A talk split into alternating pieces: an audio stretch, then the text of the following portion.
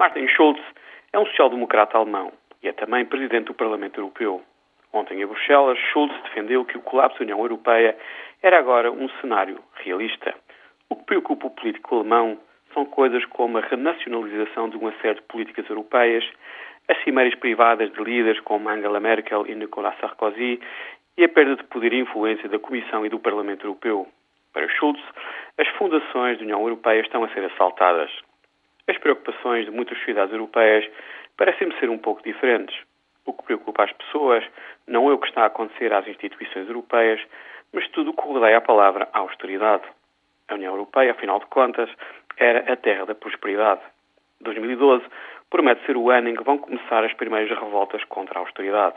Uma coisa eram protestos em Atenas, outra coisa uma eleição presidencial francesa onde todos os candidatos se queixam amargamente do que está a acontecer ao país.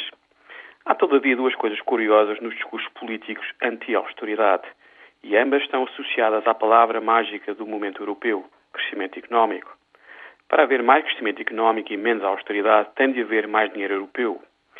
E onde é que está esse dinheiro? Na Alemanha, é a resposta.